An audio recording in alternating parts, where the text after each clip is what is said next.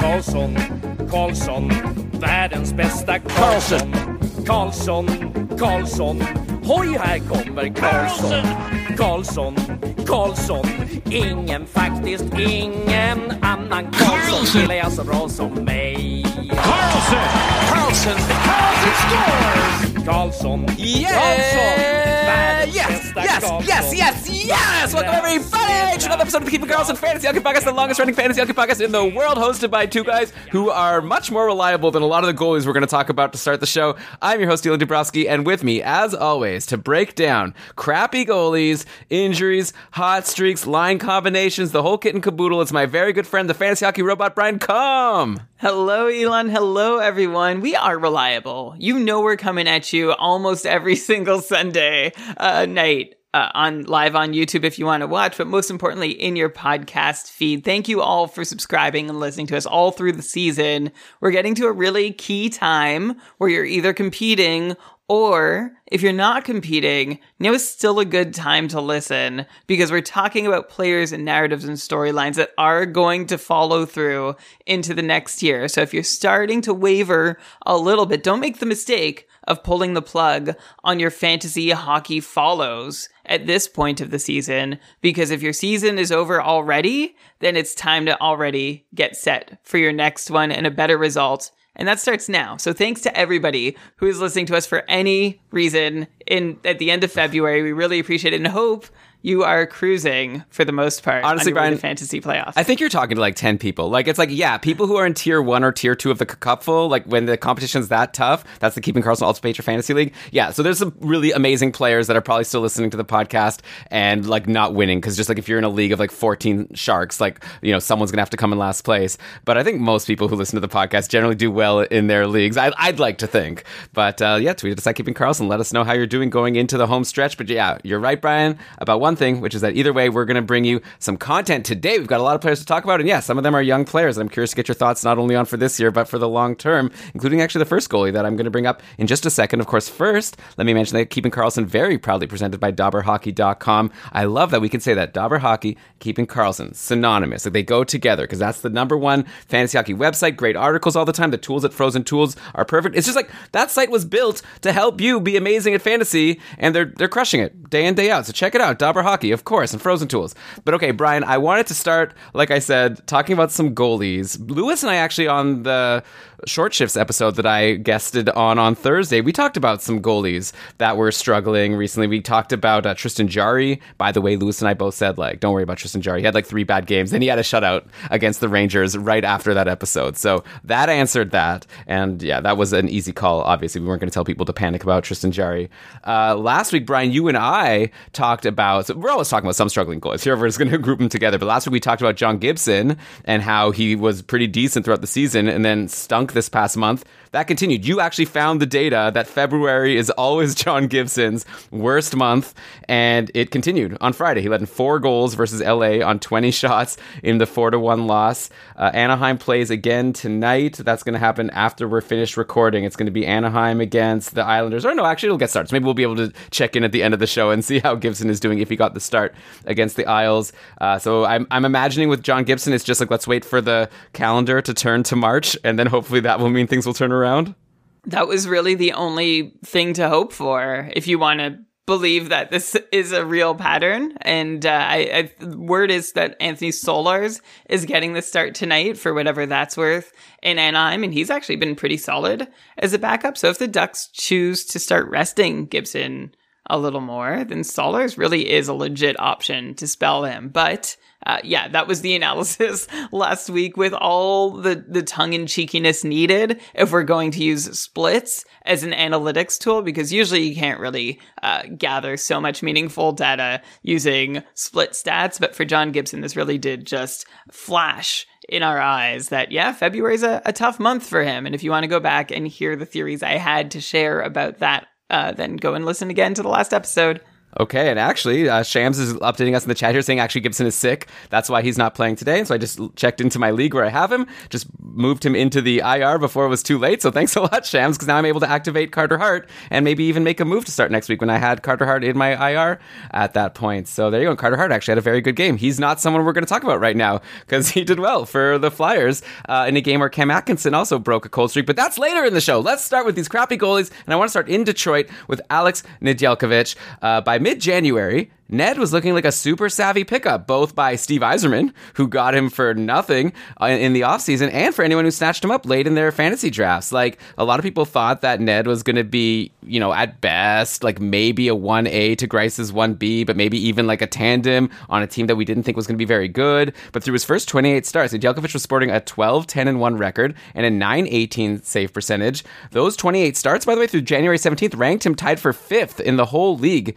in games played behind only like Saros, Vasilevskiy, Demko, and Jarry. And then he was tied with a bunch of guys. So th- he was a volume starter and he was doing pretty well. What a steal, right? But things have really shifted recently. Nedeljkovic has led in three plus goals in eight of his last nine starts, including a couple like real bad stinkers recently, including six goals against versus the Wild back on the 14th, then another six versus the Leafs yesterday on Saturday before he got pulled in that crazy 10 7 loss that we'll talk a bit more about in a sec. Uh, this, by the way, has led to Thomas Greiss finally getting some starts, and he's had a couple good games recently. He uh, had a good game versus Philly and a good game versus the Rangers, both wins where he led in only two goals. Uh, then he did get thrown to the Wolves versus Colorado on Wednesday, where he led in four goals, and then he came in versus the Leafs on Saturday, and that didn't go well for Greiss either. But aside, th- those are two tough games, and otherwise, Greiss has looked decent lately, and it's hard to forget how strong Greiss was at the end of last season. Remember, it looked like Jonathan Bernier was the sure starter most of the way, and then for the last month of the season, Greiss was like a fantasy MVP for anyone playing.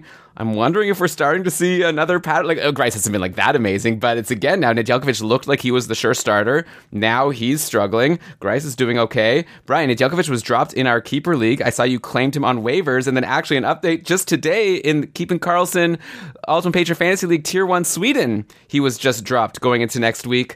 Uh, so should people are these people making a mistake by dropping Nedeljkovic because he had such a great start to the year? Will I be making a mistake? If I don't add him, or will I be making a mistake if I do add him? Like, what's your take right now on how much he's fallen in Detroit?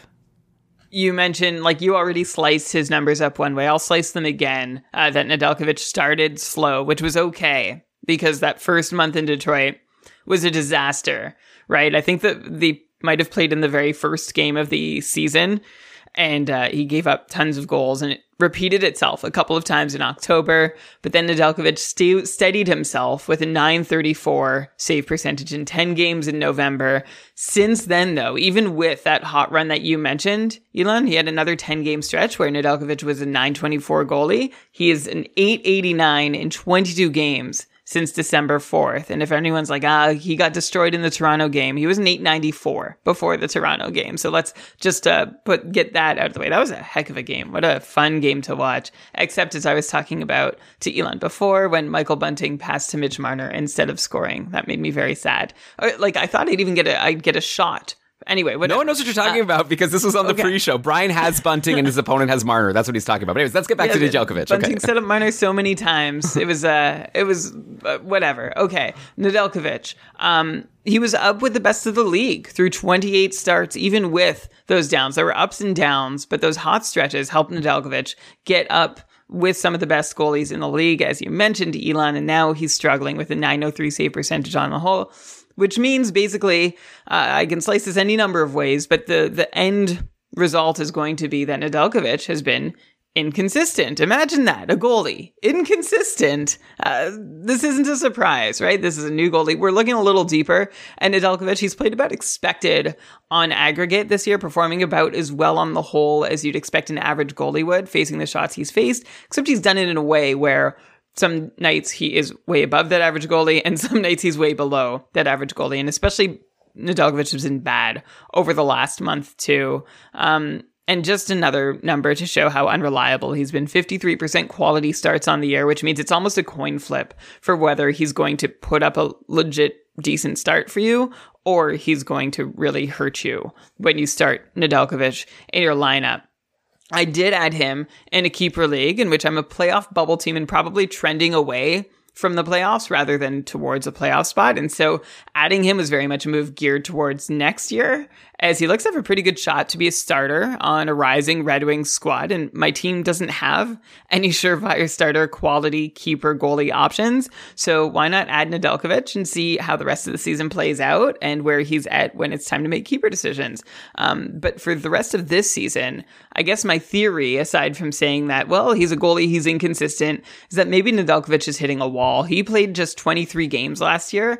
Now he's up to 34 starts already on a team that ranks in the top 10 in shot attempts allowed per game, like in the bad way, like they allow amongst the 10, like the, they are in the top 10 teams in giving up a lot of shots. Um, and so I hope better for Nedeljkovic in the future, and I'll take what I can get from him this year. But I think the takeaway from Nedeljkovic's play, because I, I, I look, I can try and predict the rest of the season. Maybe he'll stabilize. I feel like it's going to be a lot of what we've seen already. There's going to be some great stretches. There's going to be some struggles. But in a keeper dynasty format, now may be a decent time to kick tires if you don't have Nedeljkovic and see what the cost is to acquire him because he could be the starter and grow with this Detroit team that has a lot of room to grow.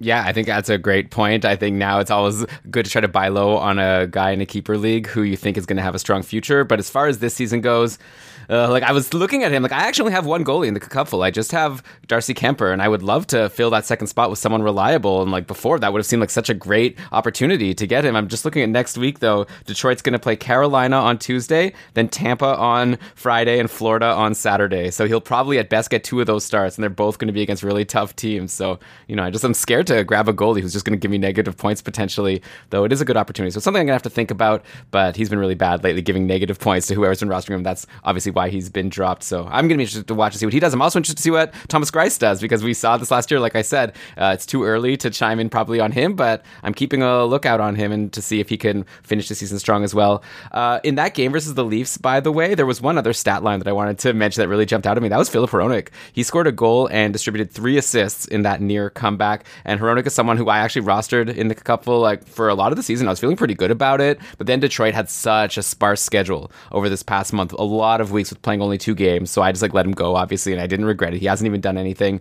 But hey, this four point game today uh, or yesterday looked pretty good, and he's only 16% rostered on Yahoo. Now Detroit is going to go back to having normal schedules moving forward for a little bit, though. I get, again, the competition is looking a little bit tough. But you know, on the season, Hronek has 28 points in 49 games. It's a 47 point pace. So is that something that you think he can keep up overall, or is that too high? Like a 47 point pace for a defenseman is really impressive. I'm just curious to get your sense now that he's been dropped in a bunch of leagues. He's available for all of us, and we need to decide whether it's time to jump in on him. Normally, you're excited about a 47 point pace defenseman in free agency, but for some reason, I'm not really feeling it with Hronek just because he's, you know, second power play behind Seider. So I just want to get your general take on if you think he can keep up what he's been doing all year moving forward.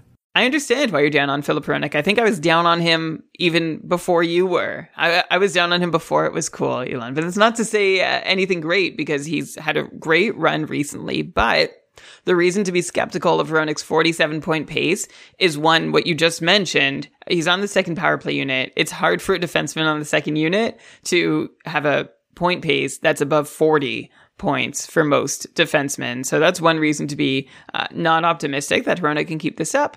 Another reason would be, well, the 22 games prior to this run where Hronek had just nine points in that 22 game stretch. I mean, you've asked about him a lot this year. My answer is pretty much the same as before. From the second unit, I don't expect much more than a 40 point pace the rest of the season. I expect him to be an inconsistent contributor too, because that's what he has been all season. I think he's ridden a high points participation rate at five on five. That's helped him get up to this 47 point pace, and I do not see it as sustainable. Maybe Hronek will still have, you know, one or two more hot runs in him, and he can be decent at putting shots on net, but he's not someone who feels like uh, he'd be a lot of fun to depend on as your third defenseman or even a fourth defenseman uh, in a league where, like the Cupful, the KKU PFL, dot com, uh, the Keeping Karlsson Ultimate Patron Fantasy League, um, where you have 18 guys on your roster. I just don't see that Hronek is a must hold there. I consider him in the same kind of realm as someone, or just below actually, the same kind of realm as Sergachev or Damon Severson, who's hot right now. So not not a great guy to bring up in this conversation because he's jumped a tier really since what we've had him in for a while. But uh, yeah, that's about where I would position Hronek, below Sergachev, below Severson. And last I checked, those guys were available in plenty of leagues, so you don't need to go and run and grab Hronek. Yeah, that makes sense. I'm looking at the schedule next week again. So again, it's Tuesday, Friday, Saturday. So if come Friday, you need a defenseman, you look at your Saturday lineup, you have some forward that you're going to be benching because a lot of teams are playing in an open D spot. Maybe he's a good guy to grab on Friday, get the Friday, Saturday, and go from there. But I agree with you that maybe he's not like a long term hold, though he is probably a high end defenseman free agent for Like whenever I'm looking for a defenseman in free agency, I think he's going to be among one of the top guys that I'm considering. Uh, on the other side of that game that Detroit played against Toronto, we have Jack Campbell, who we've already discussed recently, and my head's been all over the place with this guy. Right? I said I was worried about him on the pod uh, with him struggling to end January, and Mrazek looked decent. We just had this conversation, I think, like three weeks ago or so. Then he actually had a couple good games in a row versus Seattle and Pittsburgh, uh, and then I was starting to think, ah, maybe I was wrong to be like so down on Jack Campbell. Then Ben uh, from Short Shifts traded him to Jordan in my couple division, and I panicked. Like, we have a feature in the couple where you can do a counter offer after a trade. You have 24 hours to try to offer something better. Uh, I made some offers to Ben that he rejected. He said he wanted Nylander. I like really considered it. I was talking to Brian. I almost like pulled the trigger. It was like it was a package. It was like Nylander. I was gonna get Hyman. I don't want to get into the details, but anyways, I decided uh, to pass in the end, and now it's looking like once again I'm happy to have passed on Jack Campbell because he's starting to look bad again recently. Five goals against versus St. Louis, four versus Columbus, and most recently five goals against of the 25 shots versus Detroit yesterday before he got pulled. Uh, then you look at Petr Mrazek, who started this week with a stinker, letting in five goals versus Montreal, but Mrazek followed it up with a really good game, one goal against in a win over Minnesota on Thursday, and then he also got the win in relief on Saturday versus Detroit, even though Mrazek didn't do that well. He led in two goals on eight shots. So I don't know, this whole Leafs goalie situation just seems super volatile. I guess it's kind of like what you said about Nedeljkovic. It just doesn't seem like something we can super rely on. Like, I know Toronto's a good team, but I don't know. At this point, I, I don't really know what the question is. I guess we can't really recommend for people to drop Jack Campbell, but uh, just wanted to get your general take, I guess, on this situation. Like, do you think I'm going to be changing my mind about him just over and over again throughout the rest of the season as we see him and Mrazek trade starts and Campbell go from good games to bad games? One thing that Jack Campbell has in common with Nedeljkovic, we just talked about, is that he doesn't have a, a, big track record of being this starting goalie or starting as many games in the past as he has so far this year. Campbell had never started more than 26 regular season games in one year, and now he's already started 37 games. That's all but 15 of Toronto's starts this year. So another consideration that maybe this guy is just getting tired because this is a bigger workload than he's ever dealt with before in his career. But as we explored on a previous show and like Nedeljkovic too, Campbell has seen this huge swing from great to bad in all his numbers over the last month or so. And I think we're just at this moment again where it's a goalie without a ton of experience and none as a legit number one starter showing himself to be inconsistent. And I don't think we should be so surprised to see it. The flip side, like the good news in the comparison to Nedeljkovic is that his quality start percentage is higher. It's above 60%, which means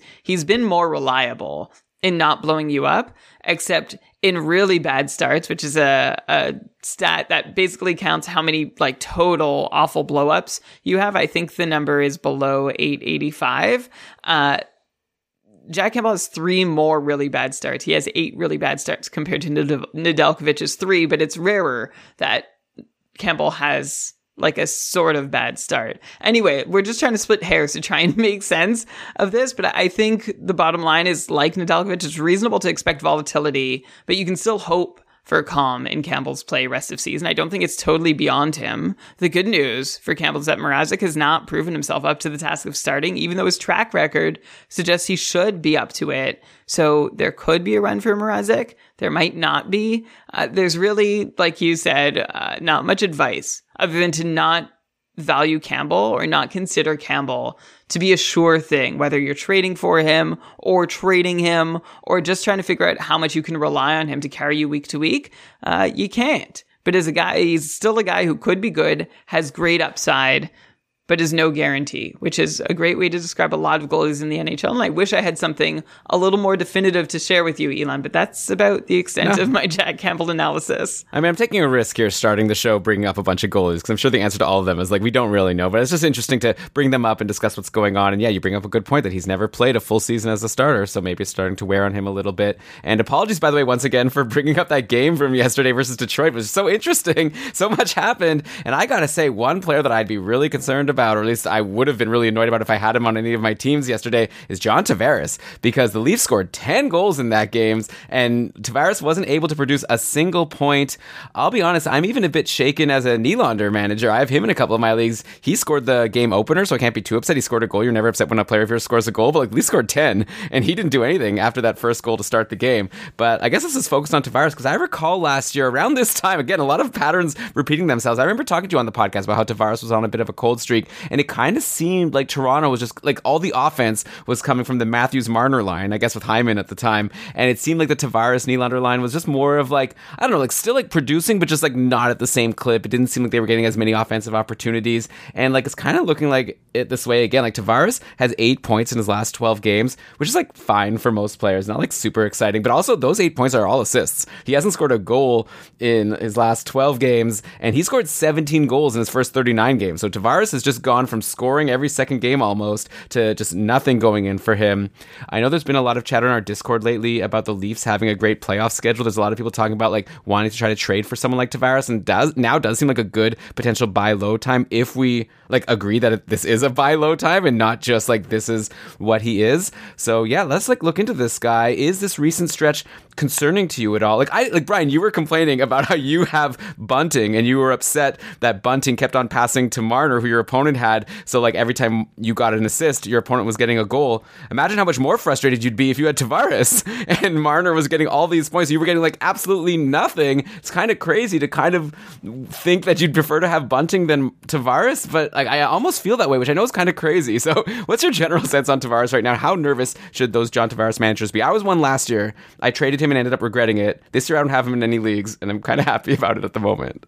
Bunting is a little less stressful of a roster than Tavares just because the bar is lower. So when he isn't producing, it's like, yeah, that's what I expect from Michael Bunting. But he's also really locked in right now with Marner and Matthews, and that line is flying. So he's a great guy to have. Uh, he's someone who doesn't disappoint you too much because you know it's coming. Whereas John Tavares, you expect consistent, steady, reliable production, but instead Jonathan Tavares is having Jonathan Tavares. I just called him Jonathan. John Tavares is having the kind of season that's going to make anyone rostering him swear to never roster him again, right? We all know these players who we've had on our rosters for one season or two seasons or over the course of time who frustrated us so much that we're never going to want them again. I feel like that's what Tavares is doing uh, to a lot of people who put their faith in him this year. Um, not only because he was silent in those 10 goals against Detroit, but there was a run of three games just about a month ago when Toronto scored 20 goals and Tavares pointed on just two of them. So the question is, is Tavares flaming out and not contributing in his what's now decidedly a, a 2C role because Matthews is basically in the middle stages already of making his case to be a generational superstar and we have a clear top line in Toronto? Or has it just been bad luck? For John Tavares when the Leafs are scoring a whole lot of goals and he's not getting in on them and it's really glaring because of all the goals they're scoring. And I would uh, I would actually say that on the whole, I'm not that worried about John Tavares and I don't think we should be overreacting to these very visible moments when John Tavares isn't producing. On the whole, he's still on a near 80 point pace. So look, John Tavares has contributed at other times and not just left you high and dry all season long. Uh, and I think that near 80 point pace also looks pretty sustainable. Consider that Tavares has had a similar pace the last two seasons as well, which has been disappointing after Tavares debuted in Toronto with an 88 point campaign. But really, what it just shows us is that Tavares is uh, in this mid to high 70s range and that's about where we can pencil the guy in from here on out. The only difference between this Tavares and the one a couple years ago that had upside above 80 points is that now Tavares is seeing about a minute less of ice time each night at five on five. And honestly, that's it. You know, the way the way Matthews, Marner, and Bunting are going, there's no more one A, one B top line situation. You have your top line, and you have a very strong second line, but it's still a second line that features John Tavares, and I think that limits his upside from being any higher than 80 points. So uh, I think the only change we need to make, a, don't overreact to his lack of visibility on the score sheet in this 10 goal game against Detroit in that three game run a month ago but just make the change from thinking that Tavares is like an 80 point guy with upside beyond that to Tavares actually being, say, a 75 ish point guy, give or take, with not much upside beyond that, which makes him, Elan, a good trade target. Yeah. I think, especially for anyone who's disappointed him. I like the way you're thinking. Toronto's got a good schedule. Anyone who's got him right now is probably feeling really frustrated. Go and see what he costs to acquire because I think he's still a pretty good player. I'll bet you that at least one of our listeners, if you have Michael Bunting, I'll bet you you could send him to the Tavares manager and get that deal accepted. I just have a hunch. If you, if you send us a tweet at Keeping Karlsson, if you pull that off, I have bunting. Maybe I'll make that offer. You could try. I mean, you're in tier two of the cacuffle. It might be harder. It's not going to work.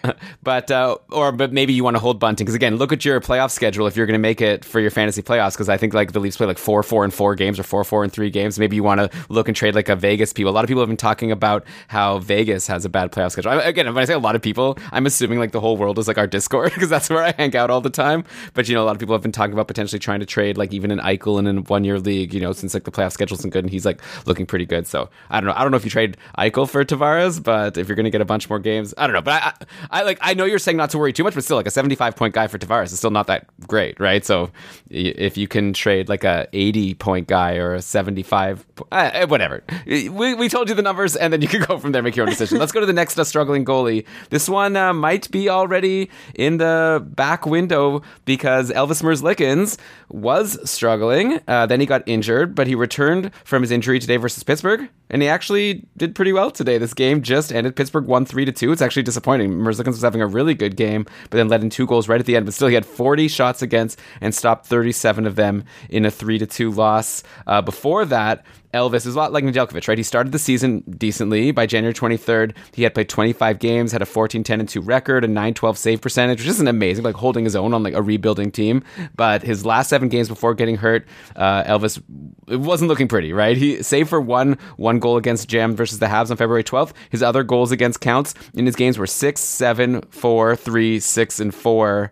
Uh, so, Brian, I actually just traded a fourth pick in our keeper league to get Elvis Merzlikins in that same league where you picked up Nedeljkovic. I only had Hart and Gibson, needed some goalie help. Now I'm going to put Gibson in my IR, like I just mentioned. Uh, Brian, do you think that trade is going to end up working out for me as we head into this final stretch before the playoffs? Or are you concerned that Elvis just like isn't the stud goalie? Like he, a lot of people were talking about him as like a top three, like prospect goalie a couple years ago. He really had an amazing initial season with Columbus, but he hasn't looked as like, you know, he already, like his numbers went down a bit last year and they've looked even worse this year, save for this uh, good game today against Pittsburgh.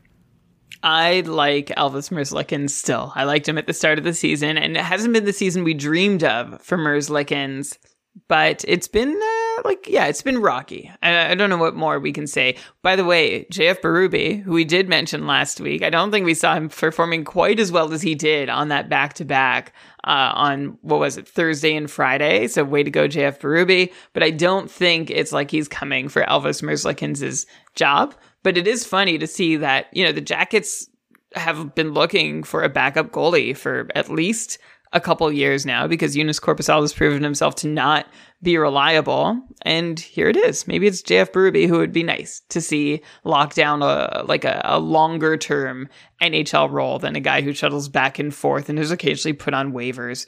Um, but yeah, I'm not really concerned about Elvis Merzlikins as a long term starter in Columbus.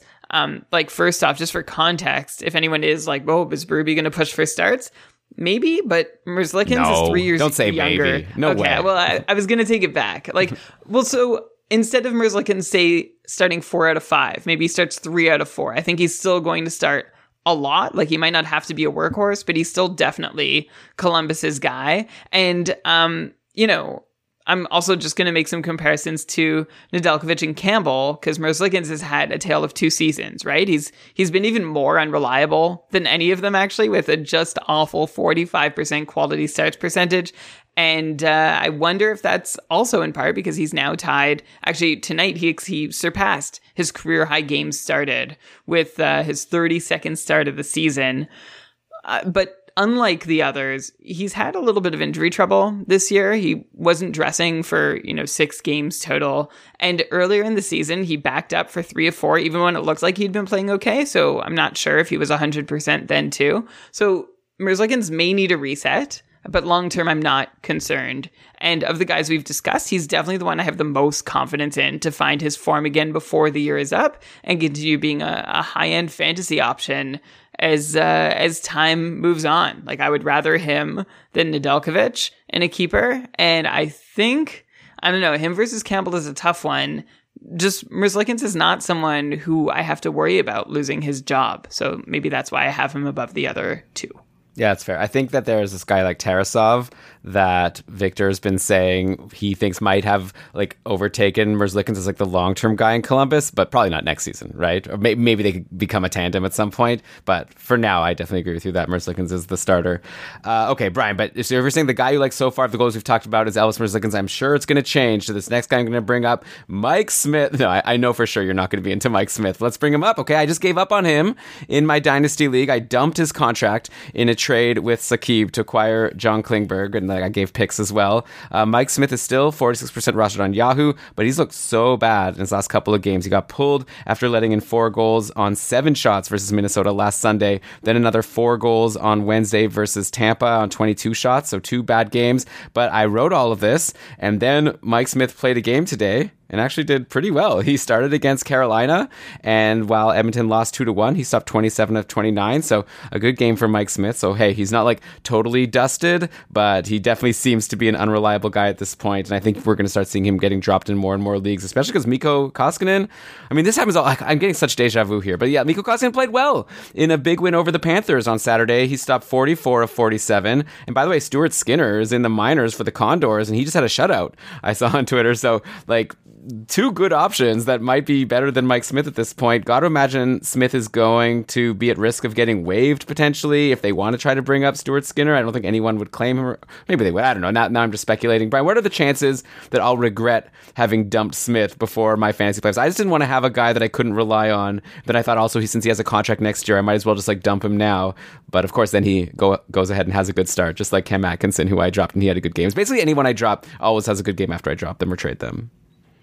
Right. That's the, the post drop bump, which a lot of us feel and gives us a, lo- a lot of very troubling feelings. Uh, Mike Smith, I don't think you're going to totally regret it. Uh, it. It's hard, right? With goalies. And he's been one that we haven't been able, or I have not been able to figure out. Even when he's playing well, I haven't bought in completely. And eventually was just beaten into submission by the good play had. And like, yeah, okay, we'll see how well he does and for how long.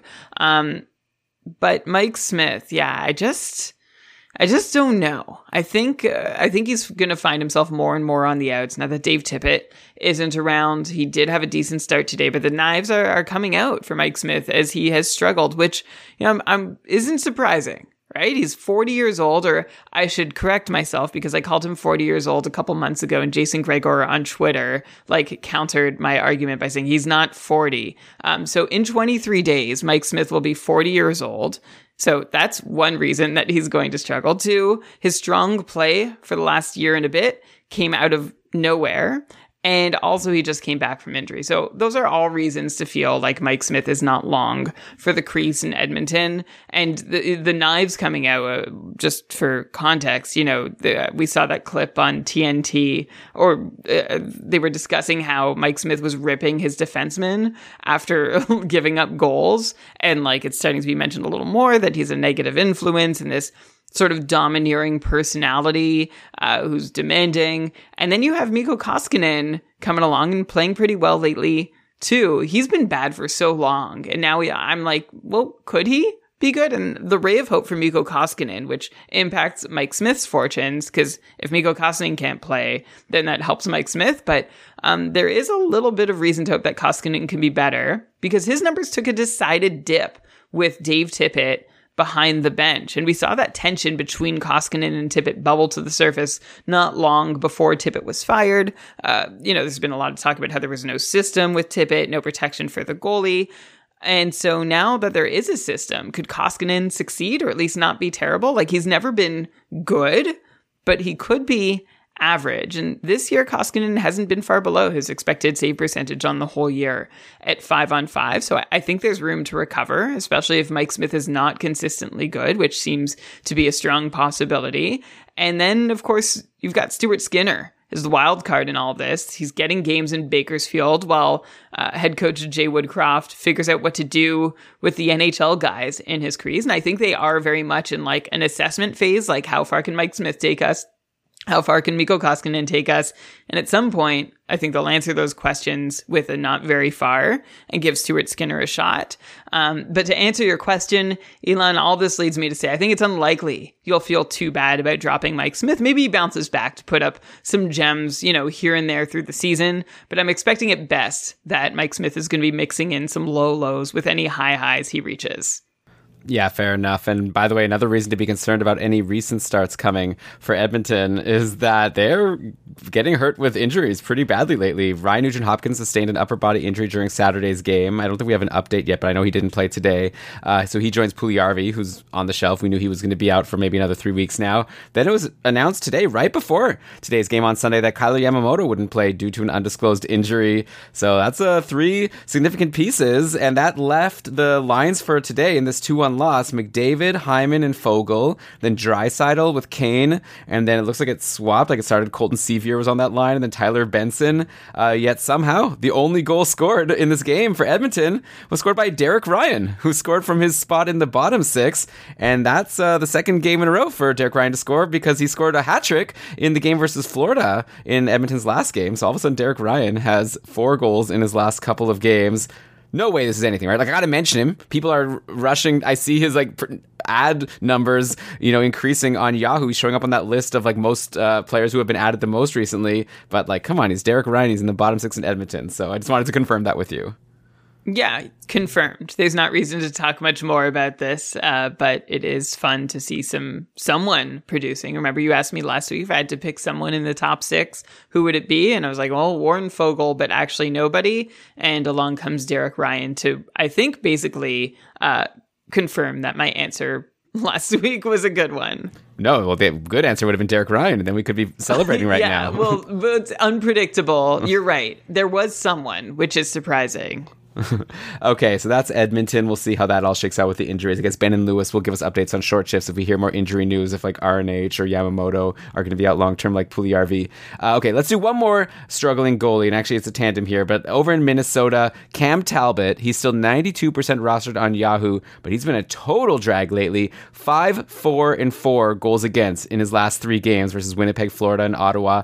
Meanwhile, Kaapo Kahkonen had a good game versus the Leafs in a 3 1 loss on Thursday, uh, which which gave him a second straight start versus Calgary on Saturday, which did not go as well for Kahkonen. He led in five goals on 33 shots. So clearly, Cam Talbot will get the next start. I think that's pretty clear to me. Uh, but this Minnesota goalie situation seems super murky at this point going into a four game week next week. Like, say Talbot puts up a fourth straight stinker versus the Flames in a rematch game on Tuesday would you consider it being time to consider bailing on him? Like, it just seems like a situation, like, you know, in uh, Dallas, like Holtby was the guy getting a lot of games for a while, then Oettinger, like, it seems like Oettinger is good, and then now it seems like Oettinger gets almost every game and Holtby barely, Holtby barely plays. Is that happening to Talbot, or is this the kind of thing where if you drop Talbot, you're going to like really regret it because he'll go back to doing what he was doing at the start of the year, where he was one of the maybe not top, but like among the top goalies that you wanted to roster in fantasy for a lot of the season?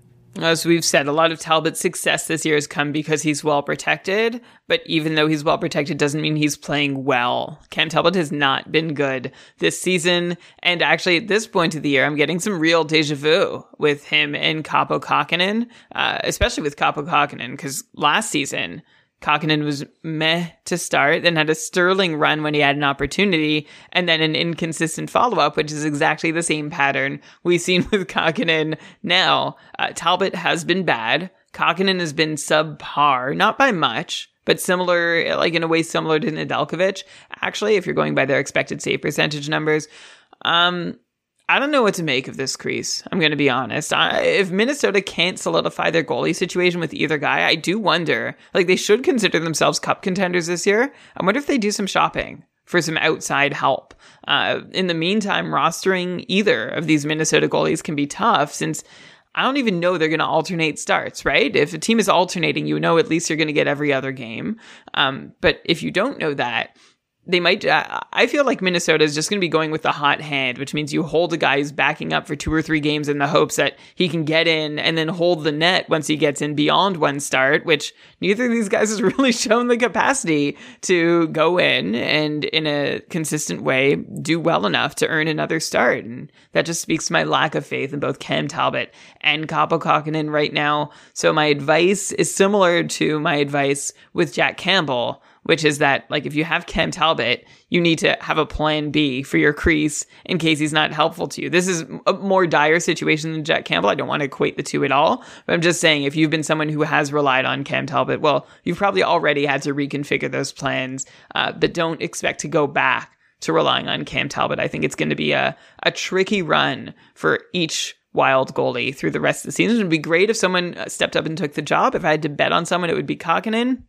But if you're re- re- relying on either of these guys, I would evaluate what your team would be like without them. Check your goalie options in free agency because I think as good as the Wild are and as well as they protect their goalies, neither of these guys is a sure start on any given night.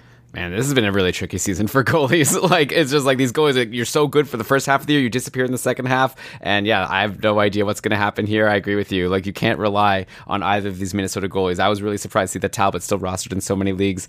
Uh, since we're in Minnesota, let's check in on the Lions. They actually shook things up a bit yesterday versus Calgary. I see Joel Eriksson was back with Kaprizov and Zuccarello for a bit, but I also see Hartman got some time centering that top line. So probably not worth reading too much into it. Like, they lost that game 5 to 1 versus Calgary. So you could definitely see the coaching staff like going back to the drawing board and who knows what they're going to do. I'm definitely going to be watching GameDayLineTweets.com to see what uh, Minnesota rolls out for who's going to play with Kaprizov and Zuccarello, uh, whether it's Eriksson or Hartman. Hartman went on a nice little run. Like he had a cold streak. We brought him up on the show, being like, man, it's surprising that he's cold, even though he's playing with Zuccarello and Kaprizov. Uh, but then, like he went on a bit of a run. He had four points in five games after that, but now he's pointless in two again. If he ends up being bumped to the bottom six, like for good, like I guess I'd have to see it happen for like a few games. But like if we see that Eriksson Ek is like taking that spot, that would probably be the death knell for me if I had Ryan Hartman. Like I'm not interested in a bottom six Ryan Hartman, no matter how good he was to start the year. There's someone who seems like more interesting in Minnesota than Ryan Hartman right now is Freddie Gaudreau, who's been holding his own. He's been centering the Fiala Boldy line for a long time now, and like Fiala and Boldy have been getting all the attention. I feel like every week we or Ben and Lewis or someone is talking about how good either Fiala and or Boldy are. But Freddie Hockey, as Dave from Stream Scheme calls him, Freddie Hockey's goal yesterday brought him to 11 points in his last 13 games. Plus, I took a look on Frozen Tools at the power plays, and it looks like Gaudreau bumped Joel Eriksson from the net front spot on the top power play for at least part of the game. Again, this is a bad loss. Who knows if that's going to last? But imagine if you have Freddie Gaudreau centering Boldy and Fiala and on the top power play. Wow. And Minnesota has a four game week next week. So how can you not be interested in streaming in Freddie Gaudreau? Only 3% rostered on Yahoo at the moment. I haven't listened to this week's stream scheme, but I'll be very surprised if he's not someone. I guess the only reason that Dave wouldn't pick him as one of his recommended streams for the week would be because I think he just recommended him really recently and he doesn't like to do doubles, but he's someone who's really on my radar right now.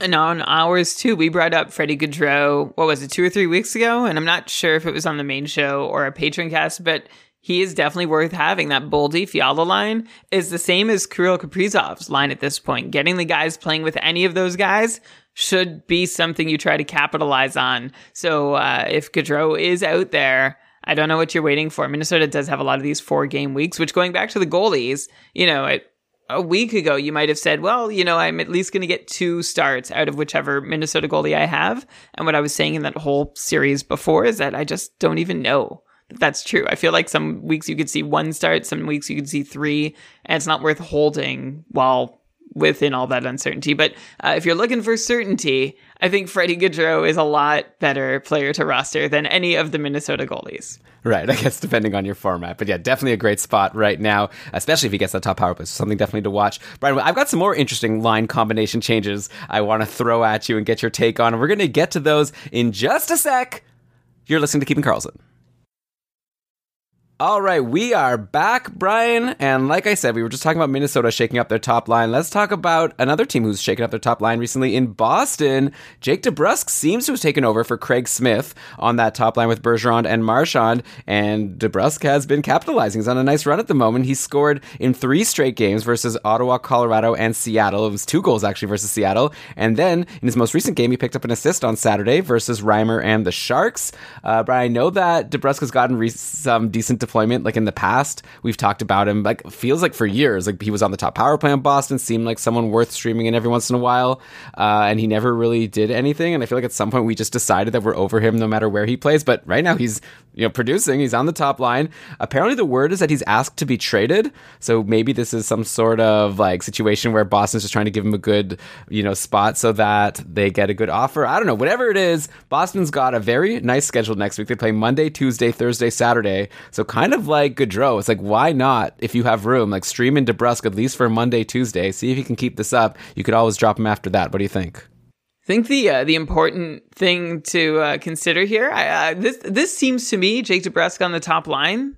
I know there's an opportunity here, but I, I think this is a classic showcase situation for Jake DeBrusk. He's asked for a trade. We know Boston has wanted to move on at times too. Seems like a good time to start dangling him towards the deadline.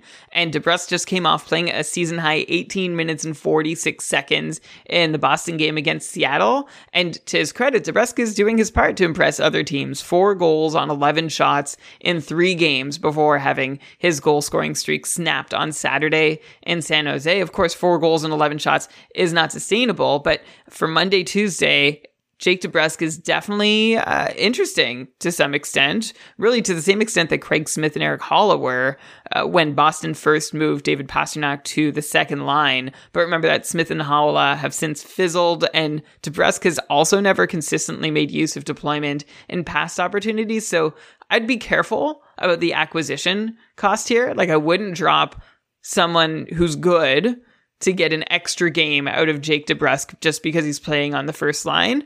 But if you can get him at little or no cost to you, you can grab DeBrusk for the short term. But keep in mind, it's pretty safe to assume, or at least there's a there's a pretty good chance that Jake DeBrusk is going to potentially be worthless to you by the time this week is over and possibly sooner. So just don't get too hyped about DeBrusk. Give him a couple games and see what he does. And hey, he might reward you, but his production so far hasn't been sustainable. And I think this is just a chance to really show him doing stuff so Boston can try and maximize their return in an eventual trade. Yeah, that definitely makes sense. So any game now, we can see the lines changing, and his value goes from high to absolutely nothing. Uh, so I like. There's one other team I see that plays Monday, Tuesday next week, and that's New Jersey. And you know, we've been talking a lot about the Devils recently with all of their outjuries. I see that in some leagues that I'm in, like a Mercer or a Zacha uh, is available. I think a Sharangovich is available still to some people, which surprises me. Uh, would you take all those Devils over DeBrusk for a Monday, Tuesday stream if you're looking for some short term help?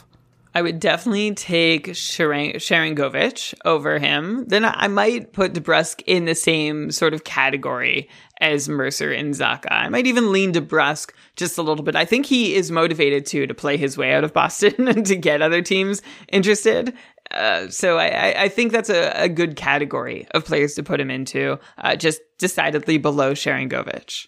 Okay, I've got a hunch I'm just going to throw it out there. I think Mercer is going to give you a big week next week. He's been playing with Jack Hughes now, uh, and Sharangovich, by the way. I don't know, just a hunch. Okay, so we'll see what happens. Uh, but these are things are obvi- obviously just sometimes you just have to go with your gut a little bit for these lower level players. And uh, by the way, when I call Mercer a lower level player, I mean for this year, not for the future. He's going to be a really big player in the league, I think. Okay, over on Florida, they've been shifting up the lines a little bit. Uh, Frank Vatrano got a shot with Barkov and Verhaeghe in one game, but the, in their most recent game on Saturday, it was Mason Marchment playing on the top line with Barkov and Verhaeghe, and that loss to Edmonton didn't go so well. The line didn't score, so I don't know. Maybe that's not going to last. Obviously an interesting name already. That's even more interesting if he sticks on the top line. Uh, but also, I I just don't want to encourage people to actually think this means anything. I think that Florida is playing around with things, and I could imagine a lot of different uh, combinations that they might go with in their two games next week. Uh, so I don't know. I won't even ask you about Marchment. We know that he's had some amazing games and also some quiet games. Uh, have we mentioned on the podcast that Anthony Duclair has been playing on the top power play for the last few weeks? I- am not sure if we did. I know we talked about Sam Bennett, you know, going on a bit of a cold streak, and he was off the top power play. But yeah, it's Duclair there, and he had two power plays this yesterday, bringing him to five points in his last five games. What a season Anthony Duclair is having. He's on a 73 point pace. He's playing with Huberdeau and Bennett on, I guess, the second line or in the top six. It's almost like at this point you can't really call a line that has Huberdeau the second line. Uh, but also, yeah, top power play what a spot for Duclair, and he's really producing. Unfortunately, someone that's also in a good spot on Florida, and he's been there for a while, but seems to be taking a step back is Carter Verhaeghe. He hasn't been seeing time on either power play unit recently, not on the first or second power play. He still plays with Barkov even strength, but that's only been good for three points in Verhaeghe's last seven games. Brian, should we be concerned that Verhaeghe won't be able to keep up the near 70 point pace he was on for like all of last year and most of this season before this recent stretch? Because Florida plays only Thursday, Saturday this week a lot of people I'm sure need to clear up roster space and are wondering if now's the time to cut bait on Verhaeghe. I'm curious to hear what you think about that. He's definitely been a very tough guy to roster. Carter Verhaeghe, when he's good, he's good, and he's been good a lot over the last year and a half. But going cold lately, you look at this guy on your roster and like, why am I so attached to Carter Verhaeghe? Is it time to drop him? And I'm in the same place as you, Elam, where I'm considering it. I've twice played him this past week ahead of Mikael Granlund, who uh, who decided to start putting up points again himself. So I'm at this crossroads where I'm like, okay, Verhaeghe lost me, might have lost me the week actually for the my my trust in him to outpoint uh, Mikael Granlund for my Cupful team. So yeah, let's dig in and see why. Uh, the first thing I'm seeing is that Verhaeghe was on the ice or has been on the ice for just eight goals in his last 13 games, which is a lot less than he's been used. Like he's generally been on the ice at five on five for a goal a game for most of the season. So eight goals in 13 games, that's low. And then I'm trying to figure out why. And I'm looking at those 13 games. Florida is shooting less than 4% with Verhaeghe on the ice. And you compare that with the 9% that we expect Florida to shoot with Verhaeghe on the ice based on his numbers last year and this year. And I think that's it. I think there's just some bad shooting luck happening because Verhaeghe's on ice expected goals rates are as high as ever. So I think he's just getting the raw deal here. And it's uh, it's hard to hold on to Verhaeghe while this happens, but I think that's what you need to do. And I'm glad you asked, Elon, because I, I needed to do this research for my own purposes as I figure out my next moves. And after doing it, I might even suggest that now is a good time to buy him. I wouldn't be surprised if there are some impatient Verhaeghe managers letting go. It would be a mistake to let go of Carter Verhaeghe right now. I think he's probably going to continue being as good the rest of the way as he has been for most of the last year and a half while playing with Alex Barkov. So that would be a reason to look in to see whether Carter Verhaeghe is available in your league if you don't have him. And if you do, hold strong. Even though he only plays twice this week, I know it's going to be hard, but I think he's going to make it worth your while. Okay, here's the move if you don't have him. Add Jake DeBrusk, okay? Then right away, trade, send an offer for Carter Verhaeghe, be like he's playing on the top line, look at all these goals he's scoring. Then most leagues it takes like a couple days, you know, for the trade to process. So you still get the Monday, Tuesday games from DeBrusk, and then it swaps over and you get Verhaeghe for Thursday, Saturday. You still get four games in the week. So I don't know if you could actually pull that off. That's a thought I had. Now's a good time to trade for him because then you could still get the games out of the player that you trade while you wait for the trade to process. Okay, so Brian, speaking of the unfortunate drops I made, I told you earlier on about some of them, and I have already kind of hinted at how I I dropped Cam Atkinson in the cupful, which is I know some listeners listening to this might be like, "What? You loved Cam Atkinson? You were bugging Brian every week about Cam Atkinson. Look how good he's still doing. Why don't you believe in him as much as I do?" But you know me, Brian, my Achilles heel when I see just like one and two shot games, game after game. I'm like, well, why do I have this guy then? And so, and like Philly wasn't scoring many goals, so I finally decided I had to cut bait on someone. I held Verhaeghe just like you, and I dropped Cam Atkinson. So of course he had a one goal and one assist game uh, on Saturday. Uh, so that was a bummer, but he only still had two shots on goal, so he was kind of still doing the same thing. He just got lucky well, I don't want to say he got lucky, right? But like you know, obviously something's going to go in for a player every once in a while. Uh, but he is on the top line and he is on the top power play, so maybe it was a bit rash. Uh, ben picked him up, so I wish I wish him all the best. Of course, I love Ben. Uh, but anyways, this is still something to talk about in this line combo section because uh, there is a new player on this top line in Philly, and that's Joel Farabee, who returned from his upper body injury on Saturday and jumped right to that line with Giroux and Atkinson, and also to the top power play. Uh, Farabee assisted on Atkinson's goal on Saturday, so I guess I've got a two part question for you going into a four game week for Philly. Number one, did I blow it dropping Cam Atkinson, or is this just a typical post drop bump? And then also for people in leagues where Cam Atkinson is not available, but Joel Farabee is, how appealing is he to you right now if he's sitting in your free agency and he's getting this deployment? I don't think you blew it by dropping Cam Atkinson. Though keep in mind that all of Philly has struggled in the time that Atkinson's shots have gone away, but he was also still putting up shots even when Philly was struggling earlier because the Flyers have really been struggling all season long. Anyway, I think it's fine that you dropped Cam Atkinson and just watch his shots. There's been rumors he's been playing injured, which tracks with him putting up fewer shots on goal. And if those don't return, then I don't expect the points to have to, to keep coming the way they were. I, I, was impressed though. Atkinson was keeping up high shot counts longer for a longer stretch than he has in a long time. So way to go, Cam Atkinson. Was a good run. If you're injured, why don't you take some time off, get fully healthy so you can come back and start shooting and putting up points again the way you were before? Because I'm open to the idea, but it doesn't look like that's what's about to happen now until we see those shot rates reverse.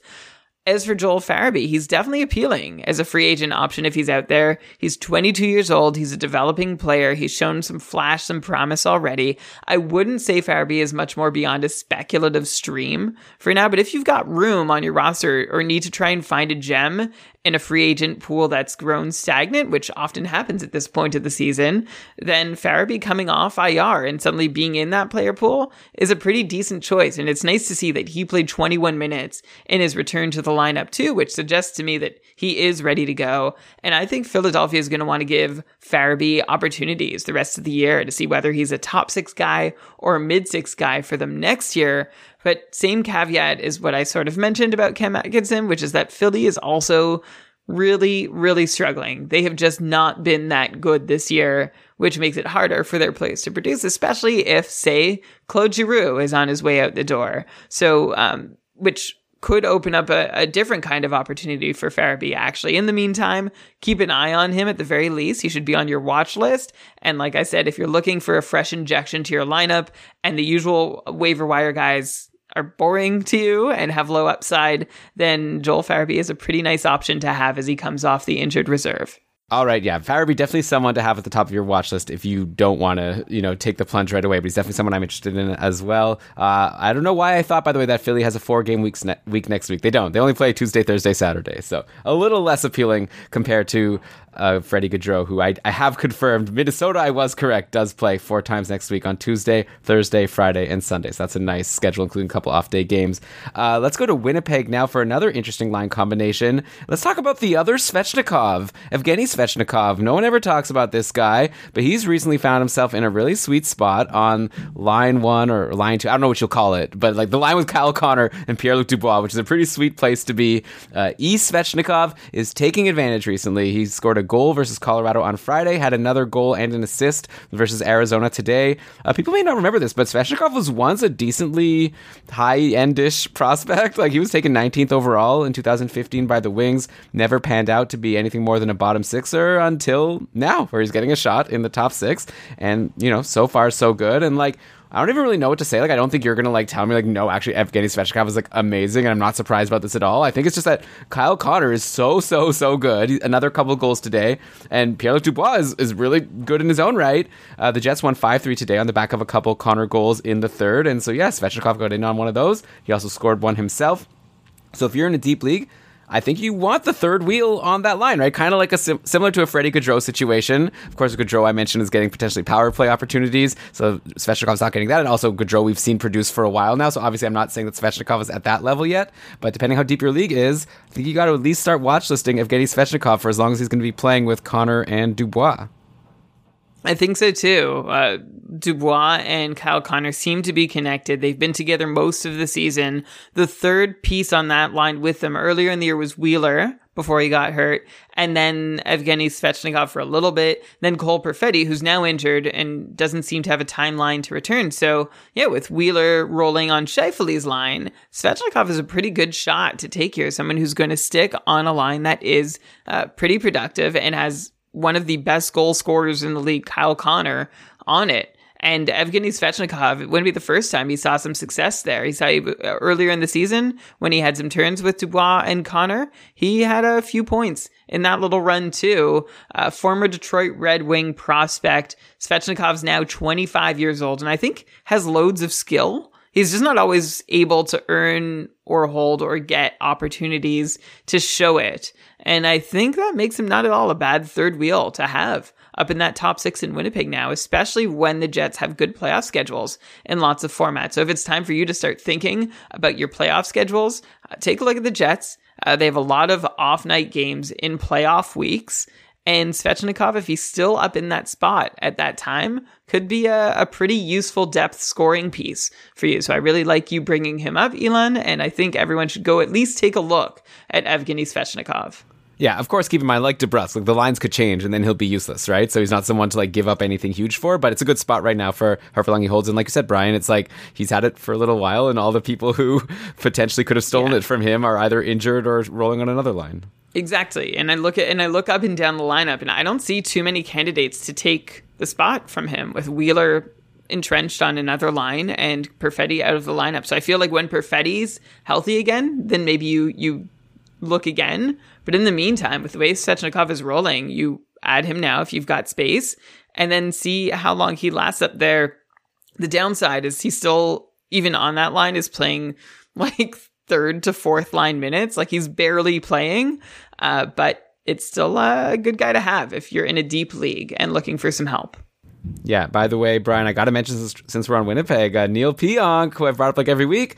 You you've held on this whole time, and he's uh, starting to reward you. He had an assist today. That's his fourth assist in four games this week. Not a bad week at all.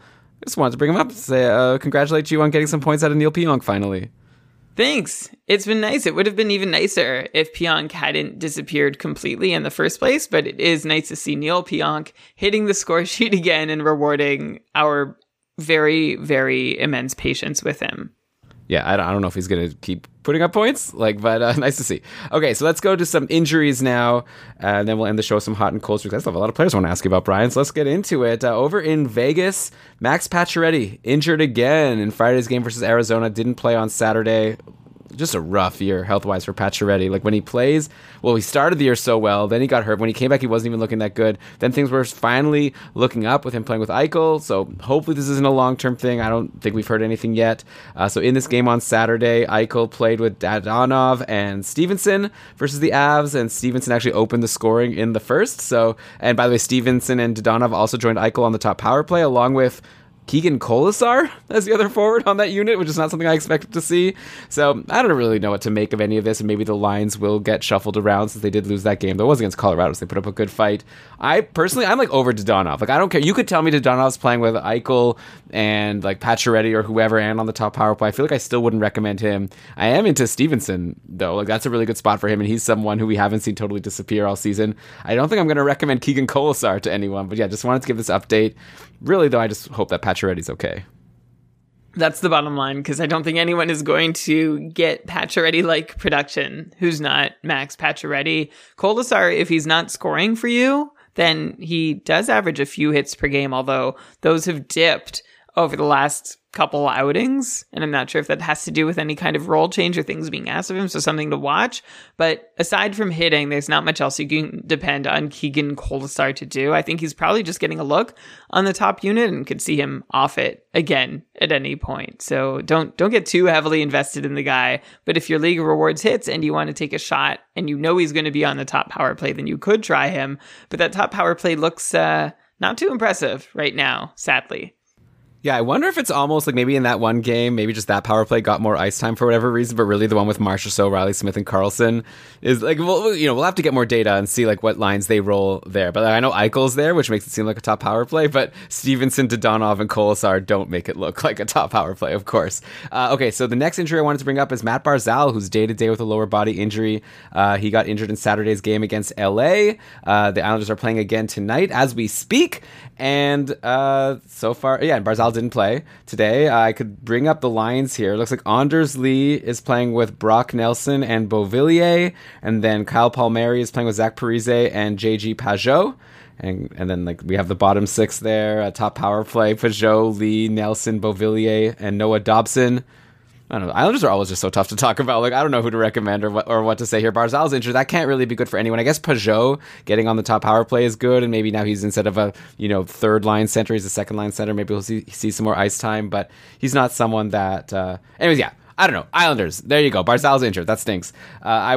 By the way, Brian, I do. One guy on this team that doesn't stink and is definitely always worth discussing lately is Noah Dobson. Like I recall, we brought him up when he had this hot run right before the Islanders like stopped playing for a couple of weeks, and we were sort of discussing whether or not he's worth holding even with a bad schedule. If I recall, you were like not fully sold on the guy. I'm curious to know what your thoughts are now on Noah Dobson. He's been so amazing recently. Seven points in his last seven games going into today, and I see he has has scored a goal today against uh, Anthony Stolarz of the Ducks. So that's now like eight points in eight games. He's taking a lot of shots. He had four and five shots in each of his last couple of games versus LA and San Jose. He's the clear top power play guy with no competition. You know, maybe we thought that when Ryan Pulock came back, he might, you know, uh, challenge for power play time. It seems like Dobson is the guy. He's the guy they drafted and hoped he would be. And at least from the, you know, the score sheet, it's looking like Dobson is for real. And he's still only 46% rostered, which is kind of crazy to me. Uh, so I'm curious to know if you agree with me that it's crazy that he's only 46%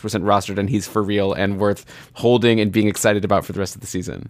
I think it's reasonable that he's only 46% rostered. He's not that valuable in a lot of leagues because he doesn't do a whole lot. Like a 45 point pace is like, yeah, that's good, but you'd like that to be accompanied by more hits, shots, or blocks than he puts up on a regular basis. And on the power play, he's had that role all season long. Eight power play points in 47 games is not that exciting. And that's why I've been down on Dobson. Uh, like the last time he had a hot run, you were like, how could you not be into him? And I was like, I'm just not into him. As someone I can reliably count on. And sure enough, he did fall off. And if I recall correctly, Elon, you were like, yeah, I guess you were right to not want to. I think we were talking about when the Isles like had bad schedules, whether you wanted to hold on to Dobson. I said he was not a must hold.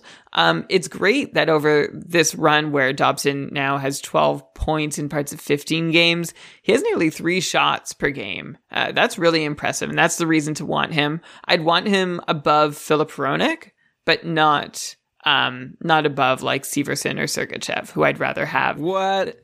Yeah. I disagree. I would take Dobson over Severson or Sergachev for sure. I feel like you've had your like ups and downs about Dobson over the year.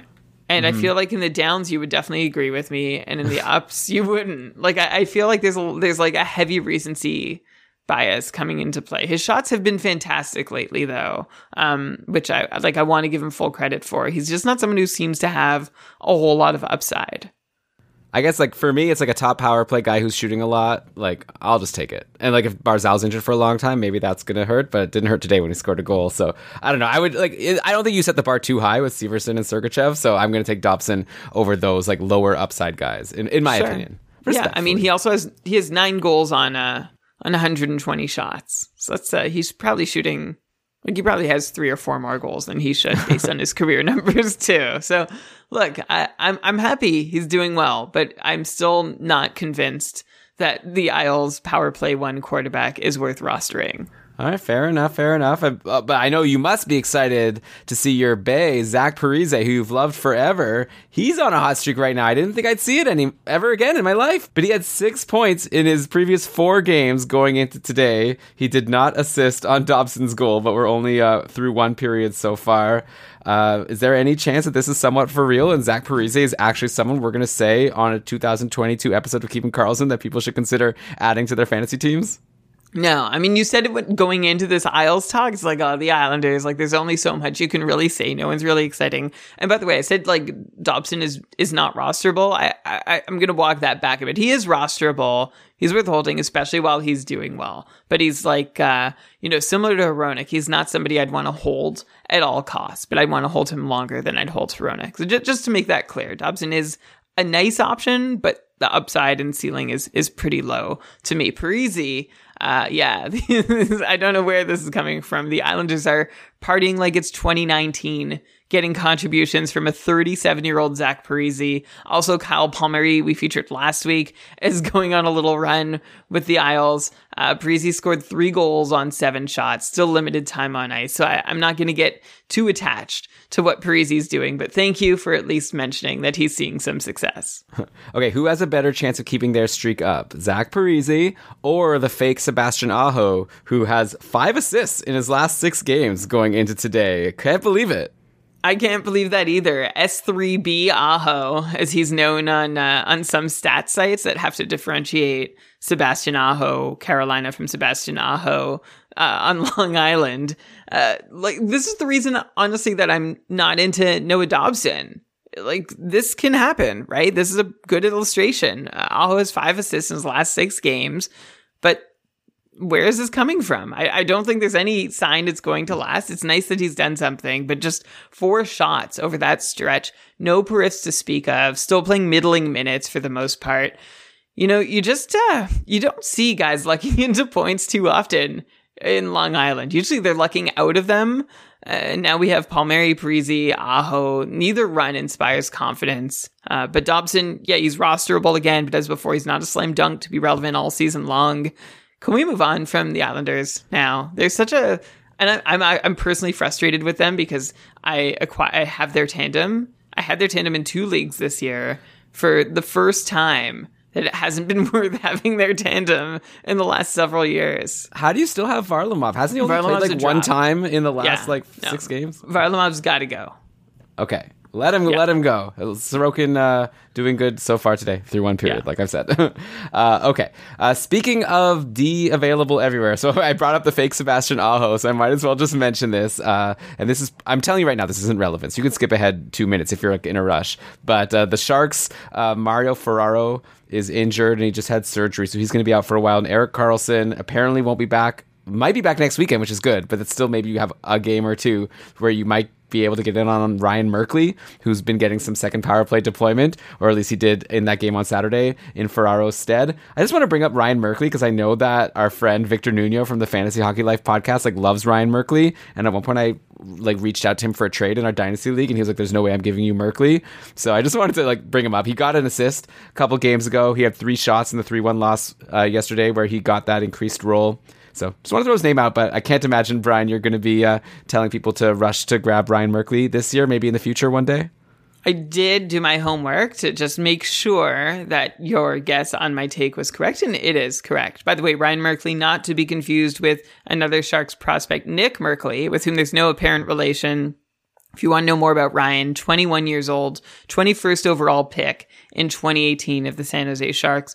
In 56 AHL games over the last couple seasons, Ryan Merkley has 28 points in 56 games, which isn't bad, uh, including 17 points in his last 25 AHL games this year. So way to go, Ryan Merkley, for some AHL success. Also had success in the Ontario Hockey League in junior. He's a point per game defenseman. So he does have a bit of an offensive pedigree coming with him, but I'm not sure he's ready for the heavy minutes that Ferraro plays or that he'd be able to do much with them. Ryan Merkley seems to me like the kind of guy that will get maybe brought along and see more of a role once Brent Burns is ready to relinquish what he does offensively. But in the meantime, uh, yeah, I'm not recommending you rush out and go get Ryan Merkley. All right, so let's end the show here with some streaky players and teams, hot and cold. And I want to start with a hot team in the Montreal Canadiens. I just, I can't believe this is happening. They've won five in a row now after the 2 1 win over the Sens on Saturday. Here's my question Number one is this team actually like really good now? Are we like looking at a good team? And number two, like if that is the case, then do we need to start buying in on one of their goalies? Like last week we talked about Andrew Hammond's big win over the Isles, and I predicted, and I was incorrect. I thought he'd be the starter moving forward because I was like, well, obviously Sam Montembeault's not going to be the starter, so if Hammond had a good game, then yeah, maybe he can like run with this and be like a starter on a team that's doing well. Then all of a sudden Montembeault, uh, he had a big start against the Leafs to start last week, uh, five two win, and then he shut out the Sabres, so he got two starts in a row. Then Hammond played the Sens on Saturday. He had a good game himself, letting in only a single goal in that win over the Sens. So I don't know, just from looking at the fact that Montembeault got two of the three games last week, kind of makes it look like he's the starter, or maybe they're just going to go back and forth. I don't know what the plan is. Montreal plays Tuesday, Thursday, Saturday next week. Uh, it's a Western Canada road trip, right? Any prediction on who gets those games? But I guess it only matters if you tell me that it's actually worth having a Montreal Canadiens goalie. They've both been doing really well lately, and by lately I mean the last five games. And that's about as long as we've seen any Habs goalie maintain fantasy relevance too, so I wouldn't get too excited. But uh, I don't know. Hammond's the one who hasn't let anyone down yet. Maybe that's just because he hasn't played enough games to do it. But Montembeault, yeah, he's played only twice. yeah, well, that's it. Like Montembeault, we know it's like yeah, he might have one or two strong games, and then he'll collapse, and you just have to wait for him to get back up. Hammond, uh, we haven't seen enough from yet. So I don't know how they're going to split games going forward, but I do know that if uh, there is a Montreal starter, I'm a little more interested in Hammond than Montembeault, but again, that might only be because Hammond has not had the chance to blow it the same way Montembeault has.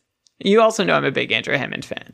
Sure. Oh yeah, Zach Parise, Andrew Hammond, Ales Hemsky are like your big three, right? This is this is maybe this is why I'm struggling to qualify for the tier two cupful playoffs. okay, so let's move on now to a former Hab in Phil Danault on LA. Just keeps on producing. He has seven points in his last seven games after his goal versus the Islanders on Saturday. He's still only 21% rostered on Yahoo, but this line with Danault, Arvidsson, and Trevor Moore is is just really cooking. And you know we've talked about Moore a lot, and I feel like Phil Danault is someone who we've brought up, and I've seen him in free agency in a bunch of my leagues as early as like this past week. Like I could have added him before a pretty decent schedule to end the week. I passed, and he was great. I should have added him for sure. I added like a what, Phil Kessel in one of my in the cupful, and he did not. He did nothing. He stunk. I should have added Phil Danault for sure, but I blew it. And like, is this for real though? Is like Phil Danault really like this guy who's going to be scoring all these goals? Like he's all of a sudden a goals. He was never like this in Montreal. No. He was just like a kind of a solid guy that got some points, but was never on a run like this, from what I recall. Yeah, it was like a Mikael Backlund who would sometimes produce for you and sometimes wouldn't do anything. And like just like a, a, decent 50 point option to stream in. And then he fell off from even being that. But in LA, Danault's line keeps rolling. And as much as I expect Phil Danault's production to slow down, He's now pointed in six of his last seven with five goals and two assists in that stretch. Now, five goals have been scored on 19 shots. That won't sustain. But you know, I like me some Trevor Moore, who himself has five points in his last four games. So how could I also not endorse Danault? I think his still, his upside and ceiling is still very limited, but he's on a roll. LA had a good schedule this week. If the schedule works for you in the future and you're looking to stream, I would take a look at Danault. There seems to be a, a, little more, I don't know. You know, we had to talk on our Discord server not long ago. I think uh, our patron who goes by the name on Discord, I'm sorry, I don't have his real name in front of me, but Breeze, um, you know, was asking, is there any research that shows that a hot hand is actually a thing? Like if you score a goal one game, does it make you any more likely to produce a goal the next game? Like, is being hot a real thing? And after a bit of research uh, from that they shared and that I did too, and I think someone else also jumped in, uh, the answer was no. like there is no predictive. Like scoring a goal in an NHL game is not predictive of whether you'll score a goal in the next NHL game. But it is hard to look away from Phil Danault, who is uh, continuing to produce on the second line in LA with like one of the reasons I like him is he's playing with some decent guys. Trevor Moore, you I expressed my like for a couple weeks ago, and Victor Arvidsson is just shooting all the time. So um, I think Danault is not somebody who's a mainstay on your roster, but I think he's a solid stream on nights when you can fit him into your lineup. Yeah, and I think there are some like caveats with research like this, right? Because a goal by one player is not the same as a goal by you know, like the fact the fact that Sebastian Aho, the defenseman on the Islanders, had like four games in a row with an assist. I don't think that that meant that he was more likely to get an assist in his next game. But like Phil Danault is on the second line. He's getting good deployment on a line that's being expected to score goals. The fact that he's like doing well is like uh, I think a lot of it, like for sure, maybe there's some like luck or whatever. Like he just happened to like have more shots go in than you'd expect normally to go in. But it's also that he's on a scoring line. That their job is to score goals, and so you'd expect uh, uh, some more goals to go in. So yeah, there's a lot to research like that. I think that research uh, if I recall, like you know, sometimes it's talking about like basketball players where like you know you've you've hit like a certain number of jump shots in a row, and are you more likely to hit the next one? And you know, something like that. It's like the same player taking the same shot, so it's harder when it's like you know with the hockey players having a good game. There's so much that goes into the reasons why, and that's a I guess a big reason for the podcast, right? We talk about these players on hot streaks and cold streaks, and we try to break down if it's sustainable or fleeting, and. Uh, you know, we try our best. I don't know to figure it out, but uh, a very interesting discussion topic, we could probably do a whole podcast about uh, what it means for a player to be hot. Uh, but uh, let's keep it going anyway with some hot players in St. Louis. Well, Jordan Binnington just shut out Chicago today. He stopped 30, so that's two big starts in a row for Jordan Binnington. I uh, had him in both of my Series One Year leagues this year. Uh, one of them I drafted him in. Uh, the other one, the couple, I added him for a game against New Jersey where he stunk, and I quickly dropped him. And that turned out to be his last bad game because Ben um, Ben's getting a lot of callouts here about uh, good free agent pickups. But yeah, Ben grabbed Binnington and he's just gotten two amazing starts. Uh, Ville Husso, by the way, he had a good game versus Buffalo on Friday, so seems like it's starting to look like maybe a timeshare. But my guess would be, like I said with Lewis on Thursday, I think that Coach Berube likes Binnington better, and I think that the plan maybe will be to give Husso a decent number of games, but still for Binnington to be the starter come playoff time. So, Brian, is it like too early at this point to drop Husso in a league? Like obviously in some leagues, Husso's still valuable because he's been playing so well. Like whenever he plays, he's going to give you a good start. But let's say you're in a league where someone like Pavel Francouz is available, like another goalie who's like good. Uh, you know, when he plays, you know it's going to be a quality start, but you can't expect him to get more than 50% of the games. If you're in a league where Francouz is available and he's not generally added unless it's like for a stream and then he gets dropped afterwards, can you drop Husso or do you have to hold on because it's only two good games from Binnington and he had so many bad games before that? I think it's the second one. It's only a couple good games from Binnington, and you like since February what twelfth. I'm looking at the game logs here. Husso started four in a row. Uh, actually, did pretty well in those starts. Then Binnington had a great start. Then Husso came in, had a great start and a win. Then Binnington took the net again, had a great start and a win against Chicago for what it's worth. So I, I don't think Binnington is ripping this job out of Husso's hands because Husso has to concede something. Although we have definitely heard Craig Berube through the season seem to express a preference that Jordan Binnington is his guy. Uh, but I don't. Th- I think it would be premature to just unceremoniously dump Husso because Binnington has had a good couple games. So you'd you'd keep Husso like above like a Pavel Francouz at this point if you were ranking goalies. Yeah, I would okay. because I, I think Husso has a better chance of starting more games the rest of the season than Francouz does in Colorado. Yeah, I mean it's tricky. Like next week, St. Louis goes Wednesday and then Saturday, Sunday. So it's definitely possible that Husso doesn't play for you again until the weekend, and that'll be only one game. So I guess, uh, but uh, again, like Binnington could struggle, and he could end up being a starter on a great team. So another tricky goalie situation, like all the ones we talked about earlier on. I just feel like Berube loves Binnington so much. So now that Binnington's actually showing that he still has it in him to have good games, I'd worry that Husso, like no matter how well he plays, it's just like it's not it's not your job, Husso. Like we don't we don't care how well you play. We want Binnington to be our goalie. That's what it seems like to me. Uh, but also, I agree with you that maybe it would be a little bit too premature. Hopefully, this next week isn't going to kill you to just have one game out of Husso.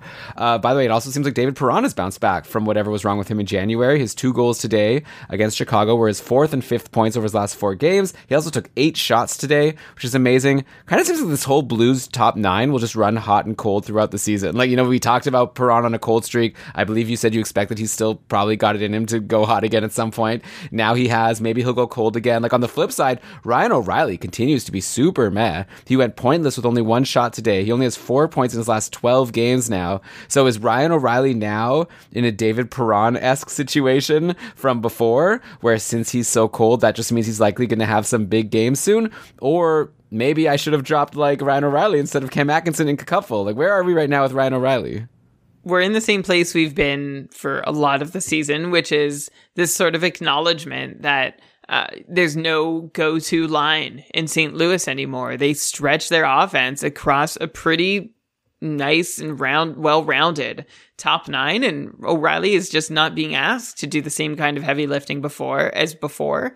And so he isn't. I mean, look at the last game that St. Louis played. Schenn Barbashev Kyrou had a goal. Perron O'Reilly Saad had a goal. Tarasenko Buchnevich Thomas had a goal. And you try and order those lines from one, two, and three. I mean, I would probably say, I don't know. I would, I would normally say Perron O'Reilly Saad is your line one. But the way Perron and O'Reilly have been playing, I wouldn't say that. I'd say Tarasenko Buchnevich Thomas is your line one.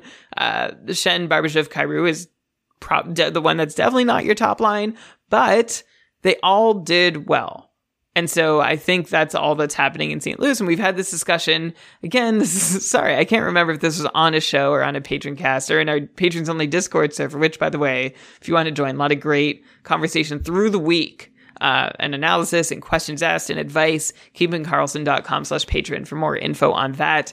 But uh, I think that's pretty much it. There's not a line. Like you look at the ice time, they had it five on five. This is actually crazy. Uh, each line had uh, almost exactly 10 minutes and 40 seconds of ice at five on five. They couldn't have spread it out better if they tried. 1040, 1040, and 1037 were the respective line combo uh, time on ice totals for the three units that I've been talking about. And I think that's it. So Ryan O'Reilly, uh, unfortunately takes a hit in his value. So does David Perron, uh, and anyone else in St. Louis. I think those are the two main guys. Brayden Schenn, who's already fallen off a little bit on his own, but both of those guys needed to be, you know, 70, 80 point players the last few seasons because they were being relied upon in St. Louis. And now St. Louis is spreading it out.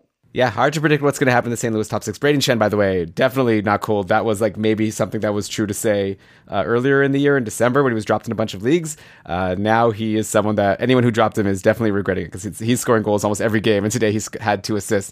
Uh, so yeah, I just wish that uh, Ryan O'Reilly could do what Brayden Schenn is doing. I'd be very happy. Yeah, I'm sorry. I wrote Schenn off prematurely, but I will still say that Brayden Schenn, I'm looking at his points participation and his on ice shooting percentage and his shooting percentage it's all too high. So uh, if you're if you want Ryan O'Reilly to be doing what Brayden Schenn is doing, you want Ryan O'Reilly to be producing unsustainably, which is definitely better than what O'Reilly is doing now. But Schenn on a 71 point pace through a very well, there was a big down, and then there's been a huge up since that down.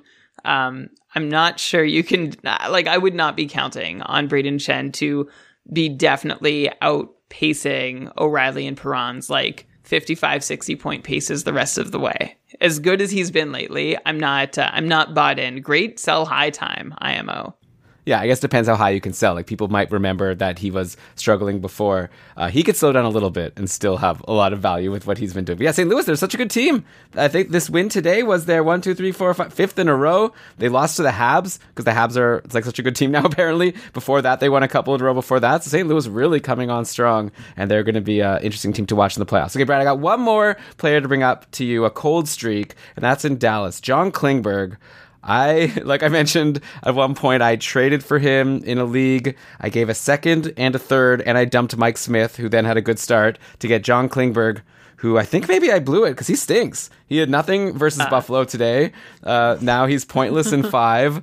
yeah. And by nothing, by the way, I mean like it was a cardio workout, like we coined on the last show. Like no shots, no like he had a single block in his stat line in this game today. So John Klingberg just doing nothing for me the game before he had a single shot and nothing else. Like this is this is the story of John Klingberg, Elon. I think we've been telling the story of John Klingberg all season long, which is that if he's not producing points, he's not very helpful to you, and he does seem to run hot and cold. Right now, he's cold. He's fallen back below a 50 point pace, uh, but for the rest of the season, I still think he'll pace around 50 points, but he's not a very exciting player to have in fantasy, despite having uh, continued top power play deployment. Although I'm just looking at his last couple games. What is uh what's Dallas doing their last couple days on the power play? Are they running two equal units? He's right around fifty percent the last two outings. I don't know. I know Esa Lindell had a power play assist today, which annoyed me. Uh, so yeah, as it should. uh, yeah, it doesn't look like they're running. I think, yeah, Klingberg was playing with Heiskanen on what seems to be the top unit. I, I can't uh, Yeah, th- this is this is life with John Klingberg, Elon. I'm sorry, it, it's not fun. I, I've Yeah. had him before, and I've like he's one of the players that I try to avoid now for this reason. Uh, but overall, if you're just going to look at his point output the rest of the season, I see no reason to expect that he's going to stray far from a 50 point pace. Okay, that's fair. Yeah, I freaked out because Tony DeAngelo got injured, and I had this glaring hole, and I thought, oh, I could get a different top power play defenseman, but they're not the same. Tony DeAngelo is better, I think. Unfortunately for me, uh, Brian, that's all I've got. This has been such a blast going through all of these players and teams with you. I hope that the people listening to the show have enjoyed it. Uh, you could always let us know if you enjoyed it or not. Uh, tweet at us at Keeping Karlsson. We love to hear your feedback. You could also ask us any advice questions on Twitter, and we try to help you out within around like 24 hours. If you really want to get faster responses, uh, come hang out with us on Discord, keepingkarlsson.com slash patron. That's one of our perks. We also have some other perks, including our monthly patron cast, uh, show notes that we share with the patrons. So, you know, we're having fun, and we ask you for your support, five bucks a month. And thanks so much to all the patrons who have been with us all season long. We hope that we've uh, made it worth your while. Uh, also, thanks to everyone who joined us live here. Uh, but I think with that, I'll just uh, stop rambling. Let you know that we've got a couple more short shift shows coming next week. Uh, like we're gonna keep churning out this content through to the fantasy playoffs. We want to help everyone listening be as successful as they can, and hopefully we'll get some championships from our listeners. Uh, but with that, Brian, let's cue the outro music. Why don't you go ahead and read us the credits?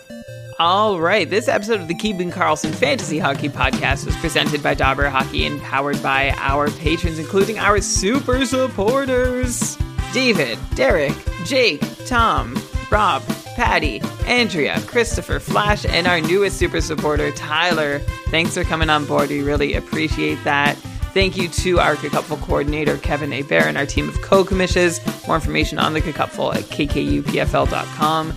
And also shout out to Shams Benamor for keeping the amazing stream of fantasy news rolling on at Game Day Lines, at Game Day News NHL, and at Game Day Goalies, all essential follows for your fantasy success. You can also follow Ben and Lewis, whose short shifts episodes are coming at you through the week at Short Shifts KK. And you can follow Dave Betton at NHL Stream Scheme. Logo art by BrandonWeave.com. Outro music by Pat Roach. This episode was researched with help from Dobber Hockey Frozen Tools, Dobber Prospects, Natural Stat Trick, Evolving Hockey, Cap Friendly, The Athletic, HockeyGoalies.org, Hockey Reference, Hockey Viz, Hockey Database, Elite Prospects, NBC Sports Edge, and Yahoo. Great job, as always, Brian. I really had a nice time this evening. I'm going to go eat some Egyptian food now. So uh, let's just tell everyone what they can do while they wait for our next episodes to drop. take care of yourselves, and also join us in doing all that you can to make sure that fantasy hockey is for everyone.